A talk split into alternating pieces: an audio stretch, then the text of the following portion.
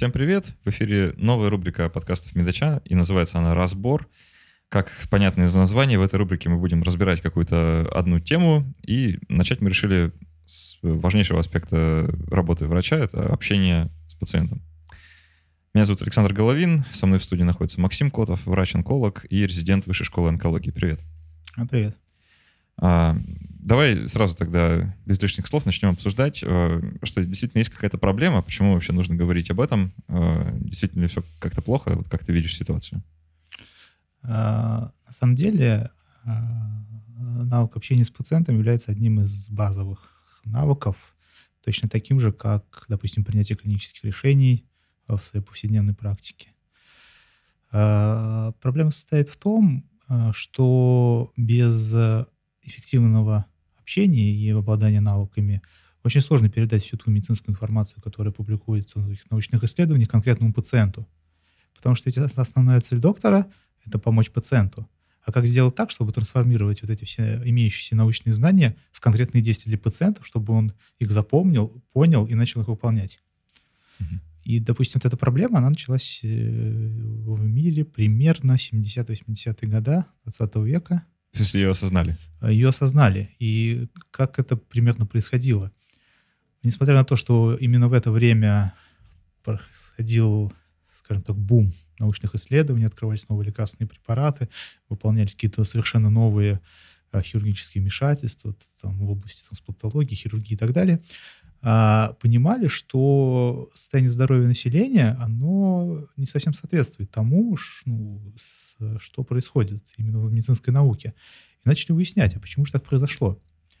И оказалось, что в большинстве случаев э, пациенты просто не выполняли те назначения доктора, э, ну, которые он давал на медицинских консультациях. И проблема была с, прежде всего среди, скажем так, терапевтов или врачей семейной медицины.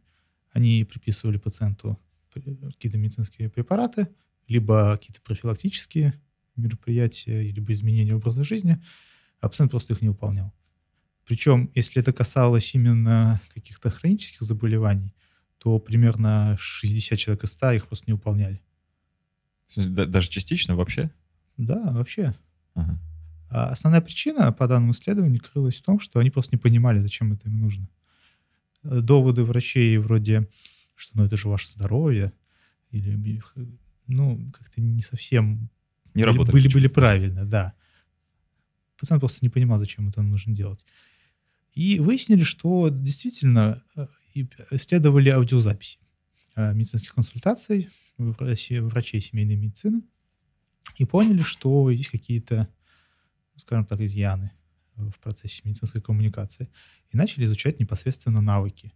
То есть как говорить с пациентом так, чтобы он начал выполнять рекомендации. Ну, можешь при, привести пример какой-нибудь э, вот таких изъянов, на которые обратили внимание исследователи? А, изъяны, на самом деле, одно из классических исследований в, в области общения с пациентами, датировано 1984 годом. И основная причина э, это то, что доктора используют закрытый стиль общения. А, то есть я, я просто в тебя говорю, а ты сиди слушай. Так, так что ли? А, да, то есть задают закрытые вопросы. Пример. Пациент пришел с какой-то жалобой. Допустим, болит у него голова. И доктор начинает сразу уточнять эту жалобу. Там, как болит голова, в какое время и так далее. То есть э, характеризует первую попавшуюся жалобу и не дает пациенту таким образом сказать все свои проблемы, которые у него есть. Может быть, вот эта вот его жалоба, головная боль, является не самой важной вообще в принципе с медицинской точки зрения. И действительно были проведены исследования, которые показывают, что э, первая жалоба, которая озвучена пациентом, она не всегда является клинически значимой и вообще важной для него. То есть причина обращения может быть э, другая, нежели первая жалоба, которая была, была предъявлена. И даже посчитали, сколько же времени проходит между тем, как пациент сказал о своей жалобе, в ответ на вопрос доктора, на что жалуетесь или зачем вы ко мне пришли, и между тем, как э, доктор перебивал пациента и начал как-то уточняющие вопросы задавать. И это время в среднем составит 18 секунд. 18 секунд? Да. То есть доктора просто не терпят э, э, этого времени. Становится то ли скучно, то ли они думают, что сейчас он начинает очень долго рассказывать, будет мне там 20 минут рассказывать про свои жалобы, и, а у меня время консультации ограничено, и время просто потеряем. Мгм. Мне кажется, что может даже и по-другому идти рассуждение. Просто ну, задача врача это как-то э, в понятных для себя терминах описать, что с пациентом происходит. И, ну, там, поставить предварительный диагноз какой-то, да, понять, в какую сторону копать. И, ну, на- нас же в медиа учат, да, задавать вот эти все вопросы, там, как болит, когда болит, потому что это имеет значение для диагностики. да. М, Ну, по- ну, по идее, да, нам нужно конечно. критерии там какие-то выяснить, вот это все. И поэтому, когда человек сообщает жалобу, ты сразу начинаешь ее раскручивать и, ну, ну, буквально ведешь э, человека к какому-то диагнозу, да, чтобы вот он тебе сказал все, что тебе нужно услышать. а, Да, действительно так. Это классический подход э, в нашем образовании. Мы учим пропедевтику внутренних болезней, которая говорит нам о том, что у нас есть список вопросов, получив ответ на которые мы, скорее всего, поставим диагноз. Но здесь есть две проблемы. Первое. Иногда мы можем пойти по ложному пути. И второе, когда доктор постоянно задает много закрытых вопросов, у него э, стоит перед ним две задачи. Первое — придумать, какой же следующий вопрос задать. И, и второе — запомнить все то, что э, пациент ответил на предыдущие вопросы. И у него не остается времени на какое-то такое клиническое мышление. В том случае, если напротив, использовать в начале, опять же, в начале консультации более открытые вопросы, то остается просто слушать и получать информацию, ту информацию, которую говорит пациент, и, по его мнению, она считается важной именно для него. А вот, э, доктору остается только слушать, и он может в это время просто подумать о том, о его диагнозе. Другой момент, что часто вот в разговорах на эту тему всплывает э, такое словосочетание, как патерналистская модель, э, что вроде бы врачи часто относятся к пациентам как к неразумным детям, да, и, э, соответственно, задавая такие вопросы, они вот эту модель реализуют. А можешь прокомментировать, действительно ли это так э, и чем-то плохо? А, С точки зрения, скажем, какой-то получения первичной информации, это может быть сначала и хорошо. Именно и иногда закрытый стиль общения, он в некоторых ситуациях оправдан. А другое, медицинская консультация — это нечто больше, чем просто получение информации от пациента и передача ему какой-то своей информации. Она состоит из, ну, как минимум, трех частей. Первое — это непосредственно, да, мы собираем информацию, даем информацию пациента. Потом мы должны выстроить доверительные отношения с ним и обязательно соблюдать структуру консультации для того, чтобы, первое, а, облегчать взаимопонимание между нами и пациентом, что- чтобы согласовать с ним, что мы находимся, скажем так, в одной системе ценностей, находимся с ним в одном информационном поле, и чтобы было доверие к доктору. Потому что если пациент будет доверять доктору, то, скорее всего, исследования это показывают, он будет выполнять их рекомендации. Мгм. Э, так и что с патернализмом-то? А патернализм, патернализм понимается то, что я врач, у меня есть медицинское образование, белый халат, и я знаю, что лучше делать. Да, мне виднее. Мне виднее. А, Скорее всего, это будет эффективно в случае какой-то экстренной ситуации, жизнеугрожающей. Э, Нет времени объяснять пациенту, что он умирает от кровотечения. Нужно же делать здесь сейчас. Когда мы купируем острую ситуацию, то дальше будем разбираться. Вот. И а, если же мы, э, допустим, касаемся каких-то принятий медицинских решений, то здесь использование патерналистской модели может приводить к неким недопониманиям, даже конфликтным ситуациям. Объясню почему. А, Когда пациент, когда приходит к доктору, у него есть какие-то ожидания. Ожидания. И они, не, если не учитывается его мнение при, ну, при выборе лечения или методе диагностики, то э, не возникает того доверия к доктору. Просто вся та информация, с которой он пришел, она остается недосказанной. И у него остается не такая степень неопределенности. Есть одна из задач общения между доктором и пациентом — это снижение неопределенности. Есть э, какая-то альтернативная модель, э, по которой врачи могут работать, и это лучше. А, Есть пациент-центрированный. Вообще существует, э, ну, скажем так, три основных модели. Это вот патернализм, о котором мы сейчас говорили. Пациент-центрированный подход, который вот сейчас, в принципе, в мире общепринят. Есть еще подход, который только, только начинает развиваться, исследоваться. Это подход, который ориентирован не на доктора и пациента, а на взаимоотношения между ними. Вот.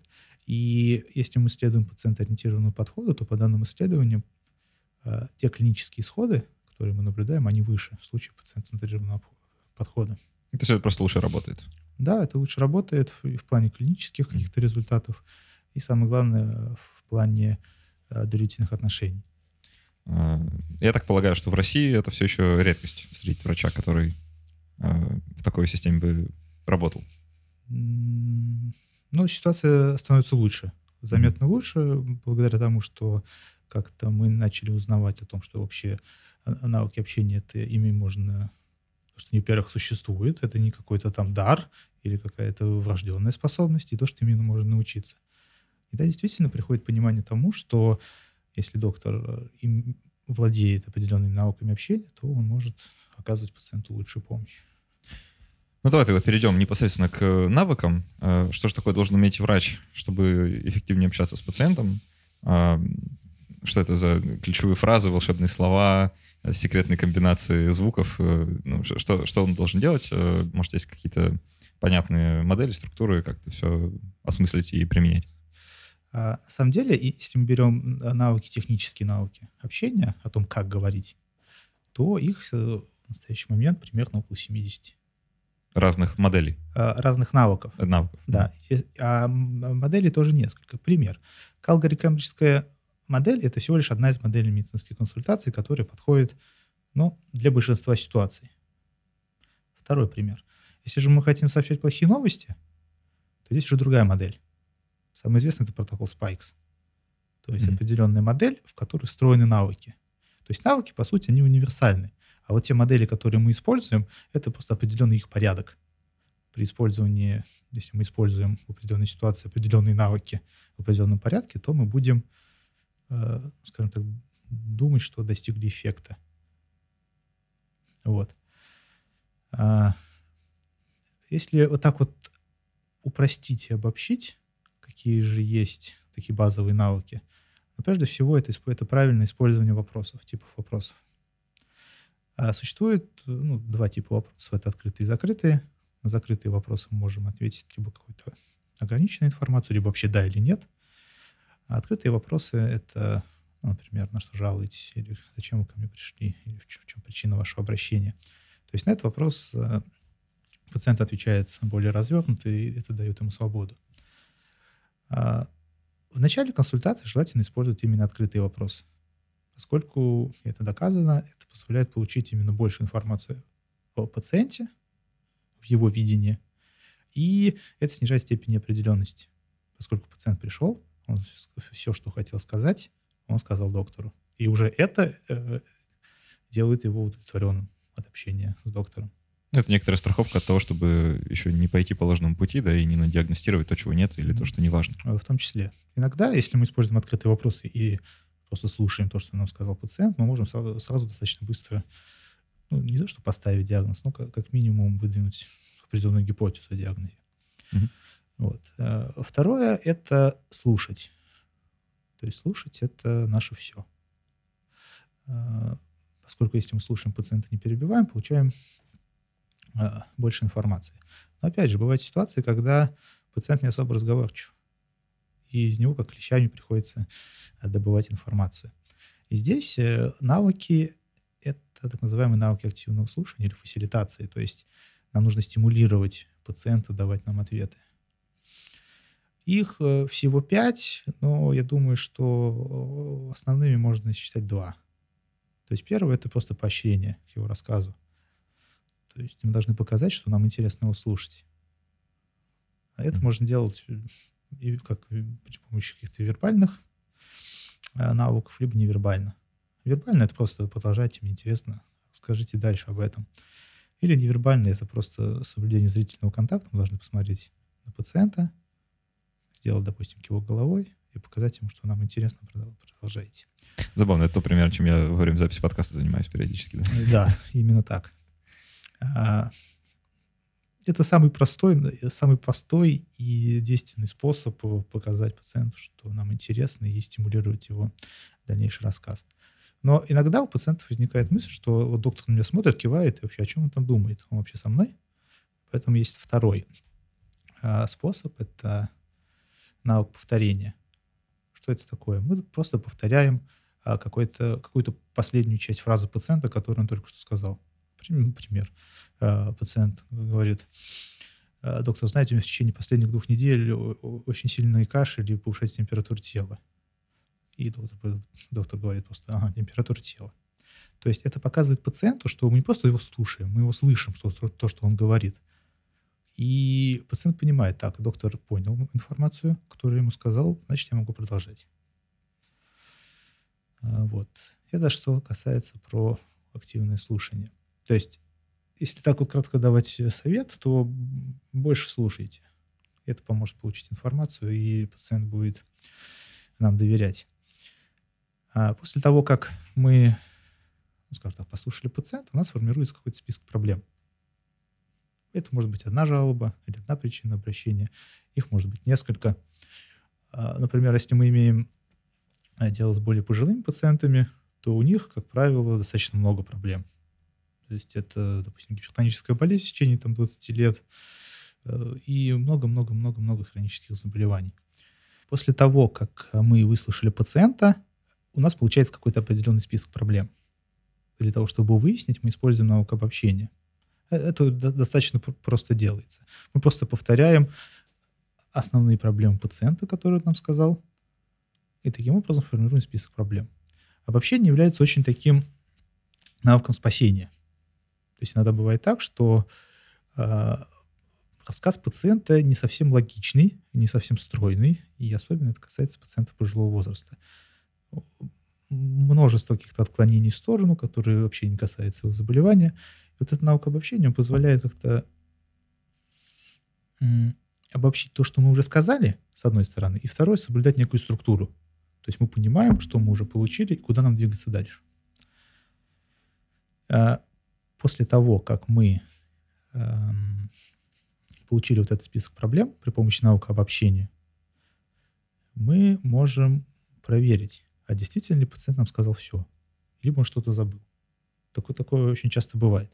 И, например, когда пациент уходит от доктора, уже получив на руки напечатанное им или написанные от руки заключения, он говорит, доктор, а я хочу обсудить с вами еще одну проблему. И вот этот наш а, цикл, метацикл консультаций повторяется заново.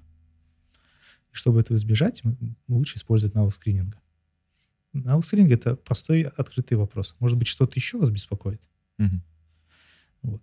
Если в ответ на это что-то еще пациент говорит, нет, доктор, пожалуй, это все — то, в принципе, мы можем заканчивать с списком проблем и уже переходить к этапу каких-то уточняющих моментов, объяснения информации и так далее. Понятно. А, ну, в целом, звучит как довольно очевидные вещи, правда, вот так вот со стороны. Видимо, э, сообществу врачей потребовалось какое-то время, чтобы до них дойти. Э, но удивительно, вот мне до сих пор реально удивительно, что у нас этому не учат практически нигде. А, это, наверное, отдельный вопрос, мы его обсудим, я думаю, вообще в течение сегодняшнего разговора. Просто э, давай, пока э, мы не убежали далеко от э, вот этой э, калкари кембриджской модели, немножко в рамках э, вот этой медицинской консультации я позадаю вопросы, которые подписчики присылали. Э, подписчик спрашивает, как правильно беседовать с пациентом о недоказанных методах лечения, особенно в ситуациях, когда доказанных альтернатив не существует? Довольно сложный вопрос, наверное, такой, скорее этический, чем медицинский, но тем не менее. Когда пациент, скажем так, часто это бывает так, что пациент прочитал в интернете о каком-то методе лечения, биологически активные добавки, какой-нибудь траве, китайском грибе, не знаю, и прочим, прочим, прочим, и спрашивает мнение у доктора, а что же с этим делать. И тут бывает два, э, два момента. Первое, пациент искренне убежден, что это ему поможет, и второе, пациент просто спрашивает мнение доктора. А в первом случае, когда пациент просто хочет спросить мнение доктора, мы должны Э, рассказать первое, что мы о нем знаем, об этом методе, и вообще, что мы думаем о его применении. Ну, то есть, если мы точно знаем, что э, это не доказано, польза его не доказана, а вред вообще непонятен, можем так сказать. Э, к сожалению, я ничего не знаю о данном методе лечения, каких-то, ну, там, допустим, научных данных об этом нет, поэтому я бы на вашем месте ну, старался как-то не, не применять, поскольку мы не знаем то, что пользы какая польза и, самое главное, какой вред от этого. Ну, в принципе, достаточно простая ситуация. Просто объяснить свою позицию. И вот, этот, вот это объяснение своей позиции является навыком, который называется «разделяйте свои мысли с пациентом», чтобы пациент вообще понимал ход ваших мыслей. Второй момент – это более, ну, скажем так, сложная ситуация, когда пациент прям уверен в этом методе и не признает э, традиционную медицину вообще. А, допустим, он сходил к какому-нибудь там знахарю, гадалке и так далее, и вот ему посоветовали там, что-то. В этом случае у нас имеется некое непринятие а, пациентам э, традиционной медицины. И что же мы должны делать? А ключевой момент — это не спорить с пациентом. Поскольку все споры, тем более обвинения, осуждение пациента в том, что он неграмотен, некомпетентен, это контрпродуктивно. И нужно просто принять его позицию. Вот все, что он говорит, нужно просто принять, без осуждения. Mm. То есть я, я, я там, допустим, пациент говорит, «Э, доктор, знаете, я вот э, прочитал, что китайский гриб, э, если мы заваривать чай из него, он помогает практически от всех болезней. И я вот хочу, чтобы вы мне выписали там на него какую-нибудь рекомендацию или рецепт. Но вы же понимаете, что доктор, доктор не может просто выписать рецепт на это. И что должен говорить доктор? Э, я понимаю, что вы хотите скажем так, стать здоровым. И здорово, что вы читаете про всякие методы лечения. Это на самом деле очень здорово. И на вашем месте я бы, скорее всего, тоже искал информацию о методах лечения. Все, точка. Мы приняли его позицию без осуждения. А после этого можно попросить пациента позволить вам рассказать, что вы вообще думаете об этом методе лечения. Так и спрашиваем. Так и спрашиваем. А, а можно я вам расскажу, что я вообще думаю э, по этому поводу и какое лечение вот в вашем случае я могу вам предложить? Угу. То есть, э, ну, основной поинт не вызывать какого-то антагонизма, да, потому что если вставать в противоположную позицию, люди закрываются. Это, ну, естественная реакция, да, вообще. Да, конечно. Каждого. А, друг, другой момент, вот мне интересно, а, знаешь, бывает, э, часто от врачей тоже можно услышать, что вот если приходит там какой-то пациент, и он так настроен, что вот, ну, не знаю, грипп у него, да, ну, там, не очень какой-то тяжелый или у ребенка. А, и вот он хочет, ну, доктор, ну, выпишите, ну, что-нибудь. И доктор вот на просьбу выписать, ну, что-нибудь выписывает, э, там, какой-нибудь гомеопатический препарат, ну, или что-нибудь, что... Uh-huh. Ну, ну, ну, бесполезную какую-то фигню, да, так, uh-huh. чтобы успокоить пациента, что называется. Uh-huh. Вот ты к таким практикам как относишься? Ну, на самом деле, я не сторонник гомеопатии и про прочего недоказанного. В этом случае я просто стараюсь э, убедить пациента в том, что э, какого-то медикаментозного лечения просто не, ну, не, ну, ну, не требует. Опять же, можно сказать, а, мне, мне понятна ваша позиция, что вы хотите получить от доктора какое-то лечение. Вы пришли к доктору и ждете от него э, рекомендаций. Можно сказать, к сожалению, в настоящий момент лечение какое-то медикаментозное вам просто не нужно и ваша там остро-респираторная вирусная инфекция лечится достаточно просто постельным режимом. Угу. Ну, в принципе, и все. Ну, получится просто такая странная ситуация, что пациент э, может выйти от такого врача, да, и ну, мне даже, не знаю, э, чай с лимоном не назначил, условно говоря, да. Что, да. ну, можно натолкнуться на непонимание. И тут, э, кажется, очень аккуратно нужно вот именно это сообщать. Да, конечно. Первое — принять позицию. То, что пациент, пациент хочет какого-то лечения, это абсолютно нормально. Mm-hmm. Второе, об, объяснить, почему просто вы так считаете. То есть почему гомеопатические препараты, ну, допустим, не работают. Ваша позиция. Иногда бывает так, что есть пациент резко в чем-то убежден, в, том, в, том, в, том, в тех же гомеопатических препаратах, и науками общения ну, просто не может справиться. То есть науки общения — это не панацея. Они позволяют скажем так, помочь выбраться из большинства ситуаций, но не, не, не изо всех абсолютно. Угу. То есть э, иногда будут поражения, что называется. Иногда будут поражения. Самый частый пример — это какие-нибудь свидетели Иеговы переливания крови. Угу. Какие бы навыки вы ни применили, тут, скорее всего, эффект будет отрицательный. Ну, тут про- проще работать в обход как-то, да, чем переубеждать. Конечно. Да, наверное, это так. Получается еще такой момент, вот в связи с тем, что мы только что проговорили, да, что врачу, который хочет э, хорошо общаться с пациентами, придется быть в курсе не только там нормальных научных исследований, да, но и всего того парамедицинского, что в среде пациентов популярно. То есть он должен разбираться и понимать, что такое гомеопатические препараты, что такое чайный грипп, да, и как, э, что вообще в народе ходит. Получается, что это еще двойная работа такая. А, да, и если к вопросу о каких-то нетрадиционных методах, то, а, как правило, а, те люди, которые практикуют эти нетрадиционные методы, они очень хорошо работают с идеями, убеждениями и ожиданиями пациента. То есть, опять же, если мы будем говорить о подходах вообще к медицинской консультации, то можем выделить такой подход, который существует. Это э, сейчас он достаточно распространен в мире. Это модель, скажем так, болезнь, опыт болезни. То есть вся информация, которая э, исходит из пациента, она подразделяется на три типа. Первый — это биомедицинская информация. Это симптомы, синдромы, как они развивались и прочее, касаемо, его медицинского состояния. Второй — это какая-то фоновая информация. Ну, банально, это наследственность, аллергия, какие-то очень простые, общие биомедицинские моменты. И третье, это самое важное, это а как же вот эта болезнь или состояние здоровья влияет на его повседневную жизнь? Пример. Пациента не может, допустим, не беспокоить э, тромб в ноге, который у него есть, а то, что он, являясь профессиональным спортсменом, пропустит какой-то сезон тренировок, не, смотрит, не сможет э, выступить на соревнованиях. Вот этот день его проблема прежде всего, а не тромб, который есть в ноге. Вот. И вот эти люди, которые практикуют нетрадиционные методы, они именно работают с ожиданиями пациента. Mm-hmm. Они спрашивают, а что, что, что эта болезнь значит для вас, и уже работают на основе идей и убеждений. Есть чему поучиться, значит, в каком-то смысле. А, да, и если, скажем так, врачи традиционной медицины будут использовать такой метод, как работа с ожиданиями, спрашивать у пациента, а что вот эта болезнь значит для вас, и уже подходить более индивидуально к каждому пациенту. Любопытно получается, да, что правда э, есть что взять на вооружение.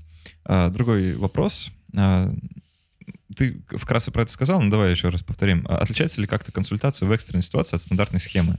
И э, нужно ли в этом случае задавать больше закрытых вопросов или вообще эту всю часть пропустить и как-то быстро-быстро что-то делать? А, экстренной жизни угрожающей ситуации нам нужно первый спасти человека.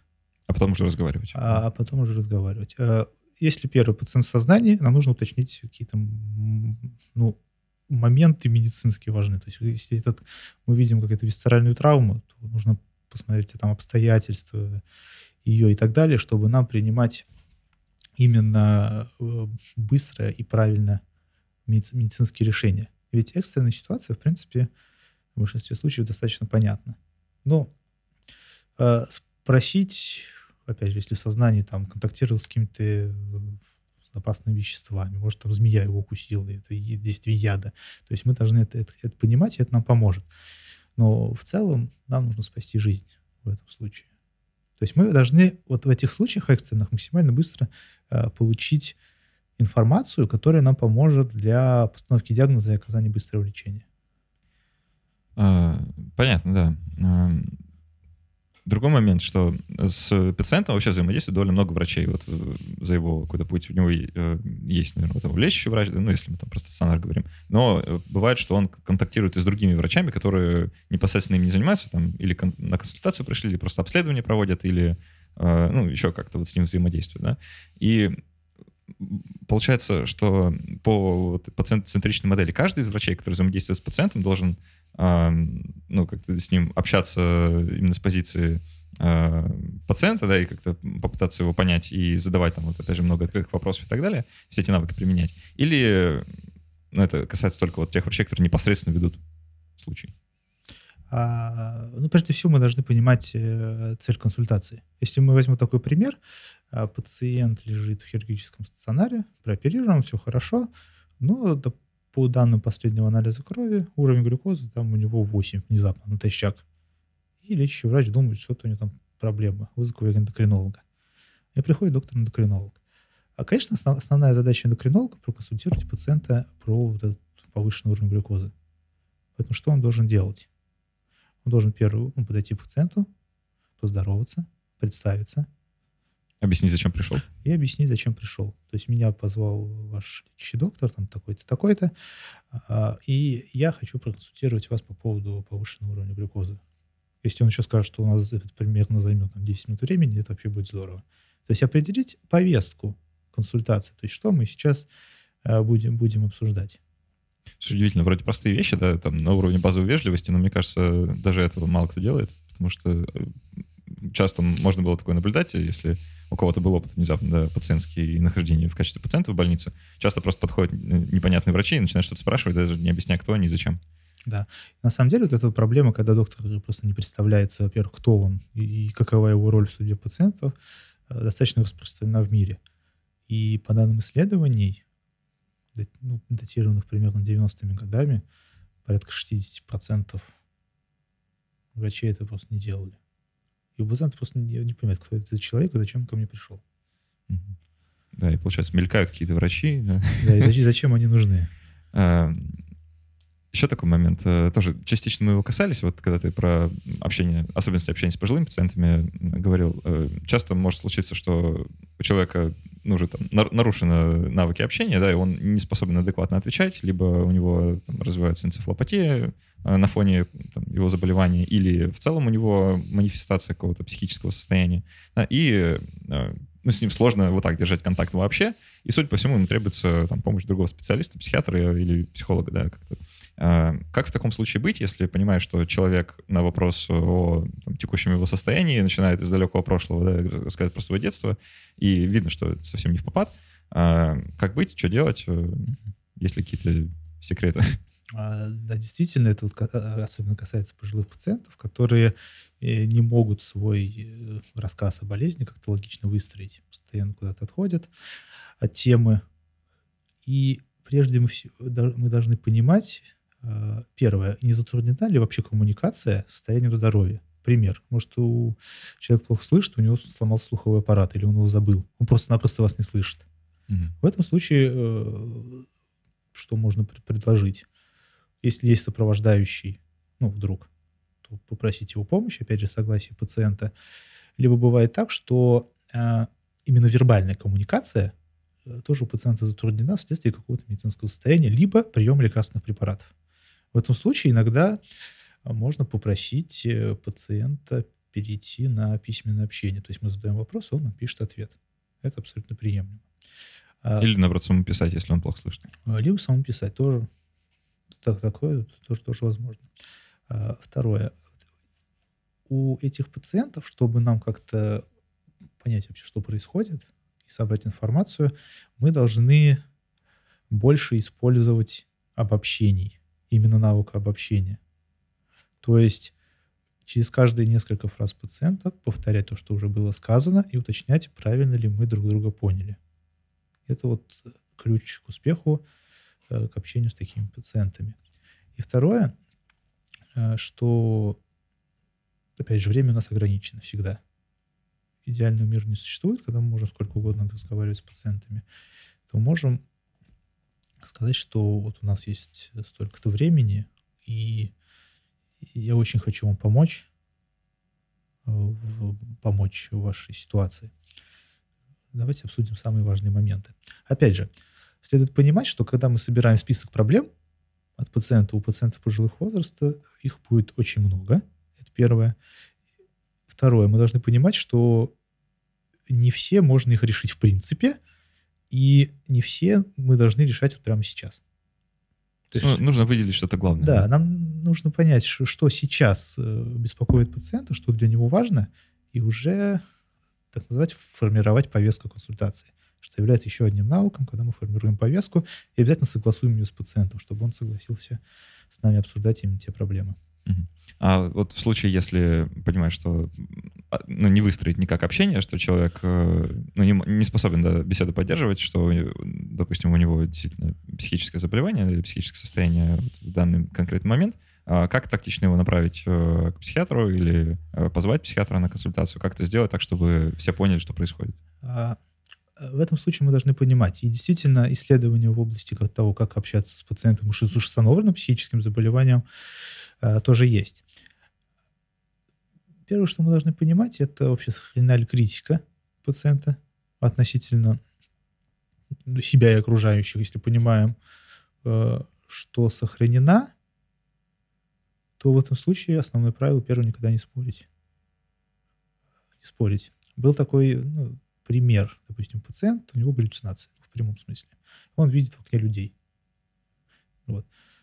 А, и если мы будем подходить по стандартной схеме, когда мы используем сначала открытые вопросы, а потом закрытые вопросы для уточнения информации, то в этом случае будет э, резкое отрицание вообще нас как врачей или резкая критика э, и различные какие-то реакции пациента. То есть в этом случае, допустим, пациент говорит, что я, я вижу в окне людей. Если мы э, будем задавать какой-нибудь открытый вопрос, расскажите нам о них, угу. то он может сказать, а вы что, их не видите? Ага, ну, понятно. пример. И в этом случае мы должны э, использовать наоборот. Сначала закрытые вопросы. А, а сколько их? То есть спросить пациента, допустим. Или а, а в чем они одеты и так далее. То есть более конкретизировать. Но это прям касается пациентов с установленным психическим заболеванием. Подожди, а э, в чем смысл таких вопросов? Э, если мы знаем, что ну, человек говорит, я вижу людей в окне, да, зачем нам знать, сколько их и во что они одеты? А э, нам это нужно понять первое. Может ну, ли он сказать? А, элементы некого диаг... некой диагностики. Ага. И второе, если мы именно переходим таким уточняющим закрыт... закрытым вопросам, мы делаем сразу две вещи. Ну, во-первых, мы не вызываем свое неприятие, поскольку мы поддерживаем вот этот разговор, мы, мы не отрицаем. И второе, опять же, получаем какое-то большее количество информации, если бы мы сказали, что э, какие, каких людей увидите в окне. То есть в этом случае он скажет, он, ну, он скажет, что вы что мне не верите, замкнется и не будет просто с вами разговаривать. Понятно.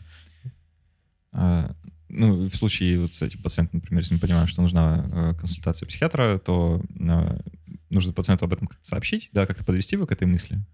А, ну, в принципе, можно так сказать. То есть, знаете, а, у меня есть пару идей относительно вашего состояния вот сейчас. Разрешите я с вами поделюсь свои, своими мыслями. И можно сказать, что э, ваше состояние может, требует по, по, по ну, скажем, с моей точки зрения, по моему опыту, помощи определенного специалиста. Специалист называется там, психолог. Mm-hmm. Что вы думаете об этом? Опять же, зависит от пациента. Первый момент. Пациент, в принципе, достаточно адекватен ну, у него просто какие-то психологические проблемы. Я могу сказать, о, спасибо, доктор, помогите мне с этим. Самый адекватный, хороший, благоприятный вариант. И второе, это резкое отрицание. Вы что, вы думаете, что я сумасшедший? И угу. вот. И опять же здесь используем навык принятия. Принятие. А, что мы понимаем позицию пациента, что никому неприятно думать, что у него какое-то психическое какое-то расстройство, ему нужно помощь психиатра, это совершенно нормально. Любой человек в данной ситуации вел себя абсолютно точно так же. Угу. Это нормально. То есть не осуждать. Никогда в этом случае, когда идет речь о консультации психолога направлении к психиатру, э, принимать позицию и не осуждать. И, и аргументировать свою точку зрения. Понятно для пациента. Вообще, а с более общей точки зрения, если пациент, э, ну, мы не знаем, есть у него психическое заболевание или нет, но э, он, например, резко негативно относится, ну, практически враждебно к самой идее медицинского вмешательства вот в его жизнь, да, например, ну, это вызов на дом, да, консультация, еще что-то, и э, перед врачом буквально стоит задача убедить человека воспользоваться медицинской помощью, то есть там лечь в больницу или просто туда приехать, ну, как-то э, что-то делать. Э, но при этом есть ощущение, что человек ну, не согласен ни в какую, да. Э, есть ли какая-то тактика, которую можно применить, какие-то вот навыки общения с пациентом, чтобы ну, хотя бы попытаться, э, честно попытаться его убедить э, медицинской помощью воспользоваться. Угу.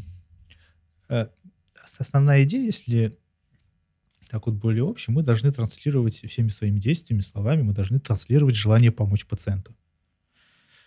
А то, что он отказывается от медицинской помощи, мы должны, опять же, признавать, что это, это совершенно нормально, ничего страшного в этом нет. и постараться убедить его какими-то аргументами в том, что ему необходимо. Опять же, с осознанием того, что мы хотим ему помочь. То есть пациент говорит, доктор, мне нужна медицинская помощь, я абсолютно здоров, со, со мной все хорошо. Доктор, может сказать. А, на самом деле очень здорово, что, что, что вы считаете, что вы абсолютно здоровый человек, и я на самом деле могу вам позавидовать. Это, это, это очень здорово. Все, точка. Делаем паузу. Мы приняли позицию пациента. Второе. А, у меня есть ряд опасений относительно э, вашего текущего состояния. Можно я поделюсь с вами ими? Скорее всего, пациент скажет, что, ну, хорошо, поделитесь, так, так уж и быть. И тут уже задача аргу, э, аргументированно объяснить, почему вы думаете, что ему ну, нужно, допустим, госпитализироваться в больницу. Медленно, короткими фразами, чтобы одна фраза содержала какую-то одну мысль, обязательно с паузами. Паузы делают две вещи. Первое. Э, пациент лучше усваивает эту информацию. И второе, мы можем следить за реакцией пациента. Вообще, можем мы дальше продолжать этот разговор или нет. Mm-hmm. То есть понятно, что, что у него в голове происходит. Да. И потом это проверить понимание. А что он понял вообще из чего, из того, что я сказал? И попросить, а вот расскажите мне, пожалуйста, что, что, вы, что вы поняли, вот как, какова суть нашего разговора? Повторите, пожалуйста. Ну, и он там что-то рассказывает. И уже мы относительно того, что он сказал, будем дальнейшее планировать наш, наш разговор. То есть залог успеха в этом случае без осуждения принять все то, что он говорит. И второе, аргу, аргументировать нашу точку зрения медленно, с паузами, проверкой понимания. А если человек э, ну, закрывается полностью и на вопрос врача, можно я вам расскажу о вашем состоянии, говорит, нет, я вообще ничего, слушай, не хочу уходить, чего сюда вообще пришли? То в таком случае что остается? Просто развести руками и вернуться через какое-то время? А, опять же, вот это состояние, когда я не хочу никакой медицинской помощи, идите отсюда, а, опять же, можем повторить вот этот цикл несколько раз.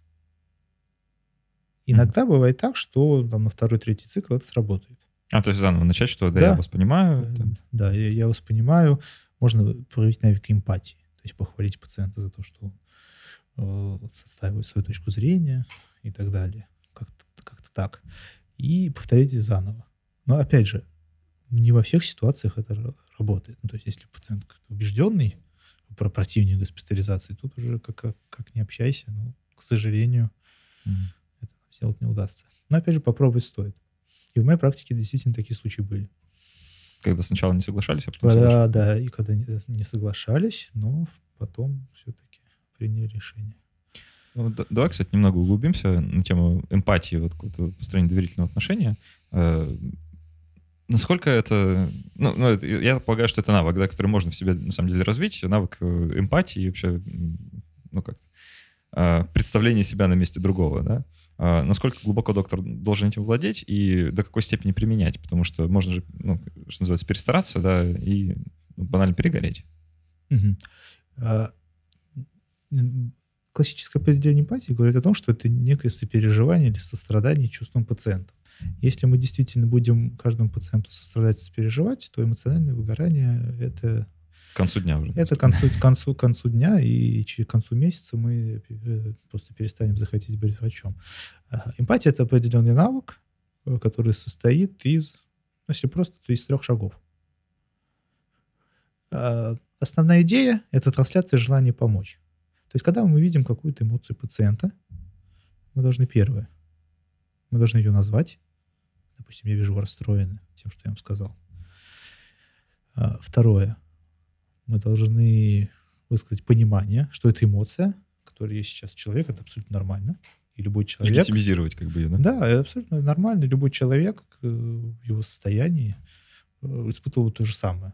Или, например, сказать, что ну, перевести на личности, это когда я вот я, я, я бы то же самое на самом деле испытывал. Или второе. Второе. Иногда бывает так, что доктор, да вы не можете меня понять мои эмоции у вас тогда никогда, никогда не было. Тогда можно сказать, что да, действительно, у меня такой ситуации никогда не было, и я мне очень сложно понять, что вы сейчас э, переживаете. Но думаю, что это не очень приятно там, получать такую медицинскую информацию, ну, если касаемо э, каких-то плохих новостей. И третье, самое главное, когда мы назвали эмоцию пациента, по сути, отреагировали на нее, высказали ее понимание, то, что это нормально, мы должны оказать поддержку. Самое главное, чтобы пациент понял, что он в своей ситуации остался не один. То есть сказать, э, что я готов э, помочь вам, допустим, разобраться с этой проблемой. Или у меня есть определенный план действий, согласно которому мы, в принципе, можем разобраться с этой проблемой. То есть у пациента должно, первое, снизиться чувство неопределенности, и второе, понимание, что он остался не один. Что врачу не все равно, что он там чувствует, да? Конечно. А, слушай, вот ты назвал первый пункт, что нужно назвать эмоцию. А, получается, есть нулевой пункт, что нужно ее как-то идентифицировать, самому понять. Да. А, вот это, это тоже навык, который нужно тренировать, э, потому что распознавать чужие эмоции вообще может быть довольно проблематично. А, согласен. Но ключ — это просто в реагировании. То есть, если мы понимаем, что что-то не то, мы должны сказать предположение об этом. То есть, если мы, ну, скажем так, смотрим на пациента, думаем, что, скорее всего, какая-то эмоция есть. Или, допустим, закрытие пациента — это тоже эмоция. На самом деле, я вижу, что э, вы закрыты. Видимо, мои действия или слова при, привели к этому. Скажите, пожалуйста, так ли это? Mm. То, то уточнить есть, просто можно. Да? Уточнить и такое правило в общении, прежде чем что-то сказать, нужно спросить пациента, если что-то мы не знаем. Угу. А, смежный сюда же вопрос. А, у пациента же тоже появляется довольно много мыслей по поводу своего врача, да, и он выстраивает ну, какой-то образ у себя в голове. И как быть, если ну, там, пациент ожидает, допустим, э, седовласого э, человека белой наружности лет 50 там, в очках и с опытом, да, огромным, а приходит к нему молодая девушка, которая там, не знаю, может, лет 5 работает, uh-huh. да, и как в таком случае э, выстроить именно, ну, показаться авторитетным с одной стороны, э, и при этом открытым, да, вот такой пациентоцентричной модель с другой стороны, как вот это все сбалансировать и, uh-huh. ну, не показаться непрофессионалом вообще. Uh-huh. Отличный вопрос. Это на самом деле очень частый вопрос, который мне задают. Как делать? Первое, опять же, просто спросить пациента, почему он думает, что седовласый доктор э, с большим опытом э, это самое лучшее, что... Ну, он так, что, наверное, не говорит. Что, просто... что есть для пациента. А, а, ну, опять же, ситуация, если открыто говорит, то можем так, так сказать. А скажите, пожалуйста, почему вы думаете, что это, это доктор э, лучший для вас? Или можно просто, или более отвлеченно спросить, а, а скажите, как, какой, по-вашему, должен быть э, хоро, хороший доктор и почему? Угу. Если мы немножко переведем тему, ну, так, кратко, понять, действительно ли хороший доктор очень сложно. И для пациента единственный способ оценить хороший доктор или плохой, это как он с ним общается. И все. Все остальное просто для него недоступно для понимания. Вот. И на самом деле вот этот пациентоориентированный подход в таких случаях э, просто помогает. Если пациент видит, что с ним правильно общаются, не пренебрегают его мнением, то просто потом у пациента складывается ощущение, что этот доктор хороший. А то есть время должно пройти? Конечно. Да? То есть мы не... И вот когда мы начинаем общаться с пациентами, есть некоторые факторы, на которые мы не можем повлиять. Первое. Это базовое состояние пациента эмоциональное.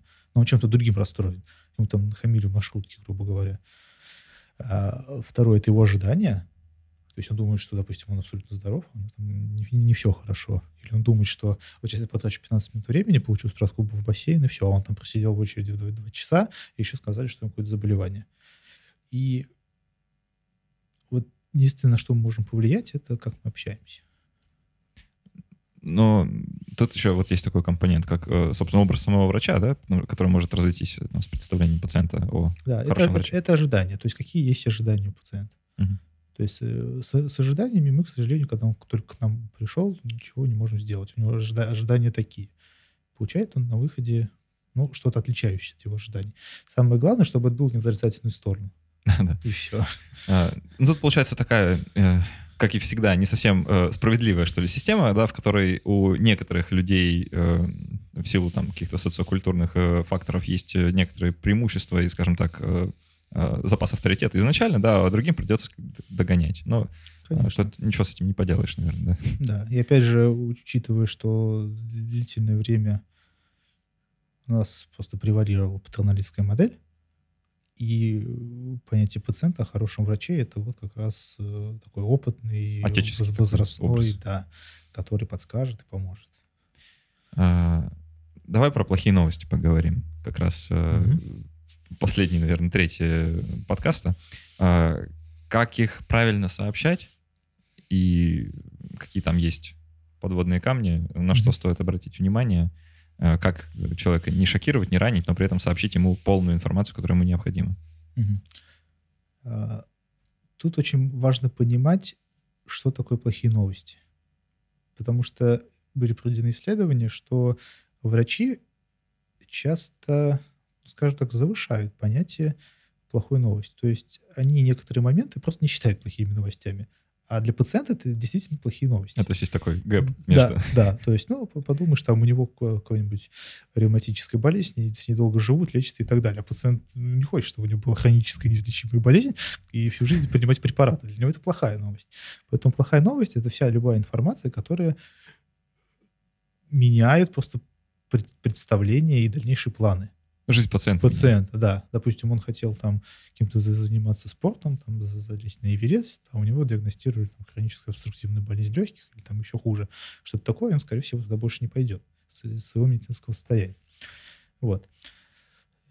Э, это первое, что нужно понимать. Второе, навыки, в принципе, достаточно базовые. Но вот модели или рамки, в которых они используют, их несколько. Всего существует четыре протокола, по которым можно сообщать э, плохие новости. И самый изученный, самый такой известный — это протокол Spikes, который был, на самом деле, очень интересный. Он был опубликован в 2000 году исследователями из университета Техаса. А, ну, скажем так, предварительно на каком-то съезде Американского общества клинической онкологии был проведен опрос среди участников как вы сообщаете плохие новости и какие основные проблемы у вас, как у врачей, возникают при сообщении плохих новостей. И основная проблема э, в сообщении плохих новостей не столько для пациента, сколько для докторов. Поскольку сообщать плохие новости кому-либо, ну, это не очень приятное мероприятие, и доктора хотят как-то, ну, скажем так, переложить ответственность на, какого на кого-нибудь другого. То есть, допустим, хирург на анестезиолога, реаниматолога, реаниматолог на патологоанатома, ну, в общем, кто угодно, только не я. В итоге на ординатора, который только пришел, да, ну, да. первый день работает, вот, пожалуйста. Да, вот, учись. Так, так, так тоже может быть. И основные моменты, которые есть при сообщении плохих новостей, это мы должны определять, э, использовать определенные инструкции, определенные шаги и последовательно их выполнять. В этом случае это будет эффективно. И на самом деле это доказано. А,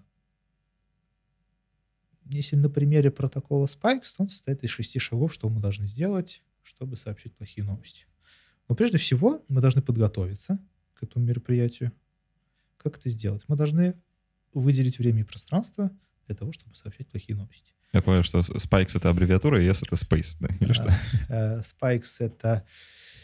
Э, Spikes — это расшифровывается как шестишаговый протокол по сообщению плохих а, новостей. Понятно, хорошо. Ну, то есть э, первое S — это setting up.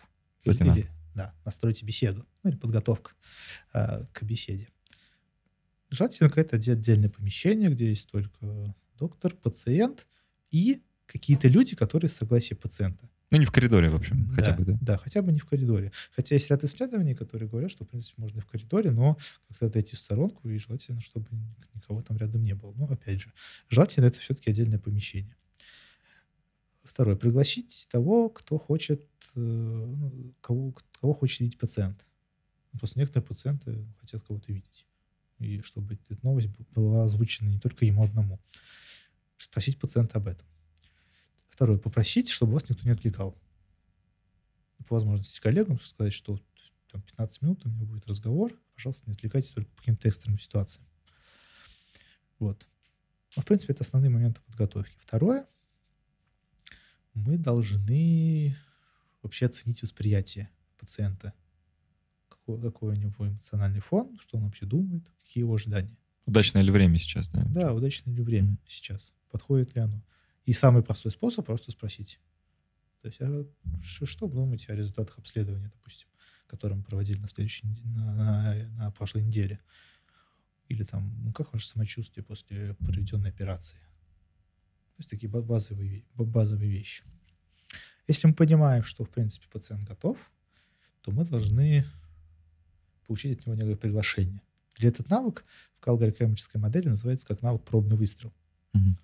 Должны сказать такое, что, э, к сожалению, ну, первое, самое простое, к сожалению, у меня для вас плохие новости, но есть некая критика вот такого метода, потому что вот, э, озвучивание слова «плохие новости» уже пациенту не нравится. Ну, конечно, да. Кто хочет сказать, Да. слышать, что для него плохие новости. Да, сейчас будет плохо. Второй момент, допустим, э, к сожалению, ситуация сложилась не так, как мы ожидали. Ну, такой бой более нейтральный, Ага. более нейтральный момент. А, И потом спросить, а могу, могу я продолжать? То есть вы готовы сейчас это услышать? Здесь может быть несколько вариантов. Первый, пациент просто не готов. Ну, именно сейчас. И скажет, доктор, да- давайте там потом, завтра, допустим, в это время. Или, да, хорошо, продолжайте. Если мы получили приглашение и разрешение продолжать, мы уже сообщаем непосредственно плохую новость. Как это делать? Вот среди врачей существует три способа сообщения вот этой информации. Первое. Это когда она произносится очень быстро. За 30 секунд, э, знаете, у вас неизлечимое заболевание, которое называется боковой амитрофический склероз, оно не лечится, но мы поможем, сделаем все, чтобы как-то улучшить оставшуюся вашу жизнь. Ну, то есть очень быстро, очень, как-то, да, очень, очень быстро э, сообщается плохая новость, и пациент просто ничего не понял, И убежать, главное, да, да, да, можно, можно убежать. Вообще сработает здорово. Второе, как доктора обычно делают, это делают все то же самое, но более, скажем так, по продолжительности, где-то ми- минуту, но говорят очень непонятными словами, медицинскими терминами. И просто, опять же, вроде ты сообщил плохую новость, но пациент её просто не понял. Ага. То есть Да. единственное, что он понял, что это плохая новость. Да, всё. это плохая новость. А что, что конкретно в этом плохого и что мне с этим делать, непонятно. И третий подход, э, скажем так, неправильный, это когда он просто увиливает. М. Ну, это вот э, в онкологии очень часто, когда говорят не рак, а там бластома какая-нибудь или неоплазия. Ну, то есть какие-то такие синонимы, которые непонятны вообще пациенту, и что, что, что, И они- что, что- доктор, у меня что, рак? Говорю, Что вы, что вы? Что просто вы, да, у вас злокачественное просто- образование. Да, да, да. Как-то так. Вот. Или кто по гороскопу? Рак. Какое совпадение? да? Как так- как такой способ. Вот. э, То есть в, этих случаях вроде доктор сообщил плохую новость, но пациент ее просто не понял. А это неэффективно, потому что пациент потом все, все-таки узнает правду, придет к доктору, ну, начинаются проблемы. Конфликты, иногда иски, жалобы и так далее. Вот. Поэтому как это делать правильно?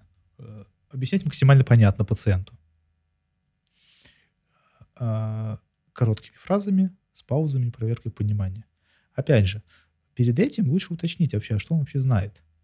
Что он уже что-то знает. Допустим, результаты уже кто-то выдал, он уже все прочитал в интернете и так далее. Вот, чтобы, скажем так, не повторяться. И после того, как мы сообщили вот эту плохую новость, э, здесь самое сложное – это эмоции пациента. Как правило, они отрицательные. Редко кто-то радуется плохим новостям, но в, ц- в целом это отрицательные эмоции, и здесь мы должны проявлять навыки эмпатии. А реакция может быть разная. Первое – это замкнутость. То есть пациент, он просто вообще ничего не говорит. Э, В этом случае мы должны просто отреагировать на это. Я вижу, моя новость была достаточно шоки- шокирующая для вас. И то, что вы сейчас испытываете, это абсолютно нормально. Могу ли я чем-то вам сейчас помочь? Или вы готовы продолжить разговор? Вот. Если какая-то выраженная эмоциональная реакция, там плач, слезы и так далее, то мы должны выждать ну, некоторое время, поскольку в пике, в пике эмоций пациент просто не будет воспринимать все то, что мы ему говорим. А, После этого, когда мы нормализовали эмоциональную реакцию при помощи эмпатии, то есть назвали эмоцию, сказали, что это абсолютно нормально, и высказали поддержку, что я помогу вам с этой проблемой, вы не останетесь один, мы должны уже перейти к конкретному плану действий. И вот этот шаг, когда мы сообщаем план действий, очень важен. Поскольку в момент сообщения плохой новости у пациента неопределенность, которая есть, она просто максимальна. Вот у него было все хорошо, а теперь у него ничего не хорошо, он не знает, что с этим делать. Вот. И здесь мы должны рассказать ему, что с этим делать, составить определенный план конкретных действий. План А обязательно. И самое важное, еще и план Б. То есть, а что будет, если наш план А вдруг не сработает? Ну, по разным причинам. Что мы должны сделать? И самое простое э, в этом случае как-то дать пациенту способ с вами связаться. Если у него вдруг возникнут вопросы, или он хочет какие-то уточнить, угу. что, как, если что-то да, какие, так. какие-то моменты. То есть вот это э, ну, такой кратко про то, как сообщать плохие новости. Это определенный алгоритм, пошаговый, выполнение которого приводит, в принципе, к успеху. Угу.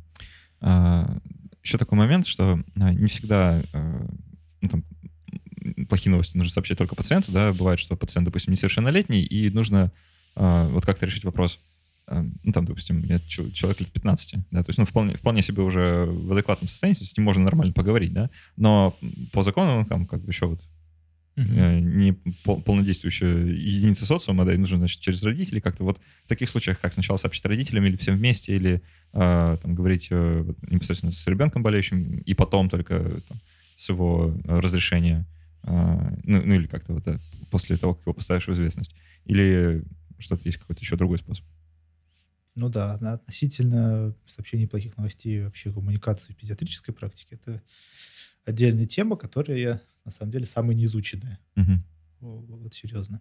И если, в принципе, а, ребенок, ну, допустим, подросткового возраста и осознает вообще, что с ним происходит, здесь всегда идет консультация трехсторонняя. Ребенок, родители э, и доктор. И на самом деле мы как-то э, вместе с Ольгой Гольдман, которая является директором службы «Ясное утро», публиковали такой материал, вообще как сообщать плохие новости детям. И общий посыл э, в том, что если ребенок, в принципе, осознает э, себя, то нужно начинать как-то с него, но очень аккуратно. Обязательно с присутствия родителей. И нужно спросить у ребенка, кто будет ведущим в разговоре. То есть он или родители. Ведь э, у родителей, про, ну, скажем так, э, не то, что проблемы, а вообще видение ситуации э, всегда другое, нежели у ребенка.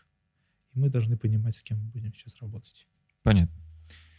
А, давай сейчас совсем под конец вот, вот о чем поговорим. А, все, все, что ты сказал да, сейчас, это, э, судя по всему, жизнь необходимая для врача вещь. А, который э, в ВУЗе не учат. Mm-hmm. Да? А как в современной э, России врачу, который, ну, там, ординатору, студенту, неважно, а, кто хочет применять все эти навыки, где им можно научиться, а, куда идти, есть, может, есть какие-то, не знаю, там, гайд в интернете или очные курсы, вот, что делать, если хочется? Да, отлично. Первое, что нужно понимать, что чтение лекций, просмотр обучающих фильмов, Э, там, учебников и так далее не работает. Ну, в, в плане обучающего какого-то момента. Потому что навыки общения — это изменение поведения. И поведение должно меняться именно в практических условиях, либо максимально к ним приближено. То есть должна тренировка. Да, это обязательно. И золотой, золотой стандарт в обучении — это, э, скажем так, очные курсы с симулированными пациентами. То есть когда пациент или актер играет какую-то ситуацию, уже при помощи тренера э, тренируются конкретные навыки общения. Где это сделать? Э, что есть доступного из англоязычного? Есть такой ресурс э, New England Journal of Medicine, Residence 360, там есть курс по как раз коммуникации в медицине.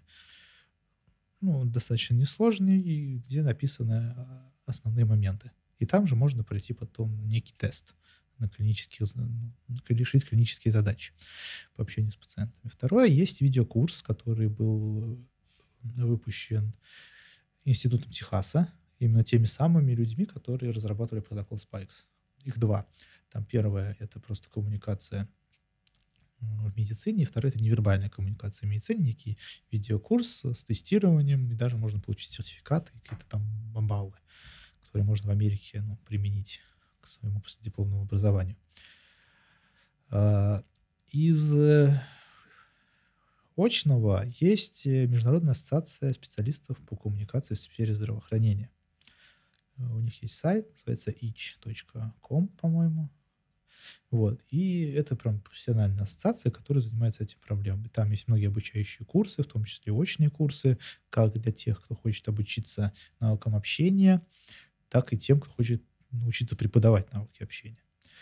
Э, в России очных курсов не так много. Самый известный курс — это э, курс Анны Дорман, который проходит в Москве, э, школа сообщения — и вот на этом курсе, я тоже на, этом, на нем учился в, в январе 2018 года, можно получить эти навыки, отработать их симулированным пациентом. А в Санкт-Петербурге эти курсы провожу я на базе фонда профилактики рака. Мы проводим двухдневный курс. Э, в первый день мы отрабатываем теоретические познания в области общения с пациентами, и на второй день уже непосредственно работа с симулированными пациентами. И если ну, так вот базово, что важно, навыки общения с пациентами, навыки обучения общения с пациентами, по сути, одно и то же. Просто они используются в рамках, в разных рамках. Если это когда мы хотим научи... научиться общению с пациентом, используем алгоритмическую модель. А когда мы хотим научиться учить, это называется ну, сокращенно LOAP или Обучение основано на повестке ученика. И основа, опять же, это тренировка с симулированными пациентами, когда э, обучающимся даются обратная связь от симулированного пациента, от группы, которая за ней наблюдает, и непосредственно тренера. Угу. Вот. То есть такая контролируемая среда, когда тебя направляют, типа, что делать в данный момент, что говорить, а что не надо. Да, именно так. Прекрасно. А, это был разбор от Медача. А, у нас в гостях был Максим Котов, врач-онколог и резидент Высшей школы онкологии. Максим, спасибо большое за беседу. Спасибо огромное. А, вел подкаст я, Александр Головин. Не забывайте становиться патронами Медача на patreon.com. Вы этим крепко поможете вообще проекту делать то, что ребята делают. Подкастов таких будет становиться больше вообще. Больше контента качественного и хорошего. Спасибо, что были с нами. Спасибо, что слушали, задавали вопросы. А, до встречи в следующий раз. Пока.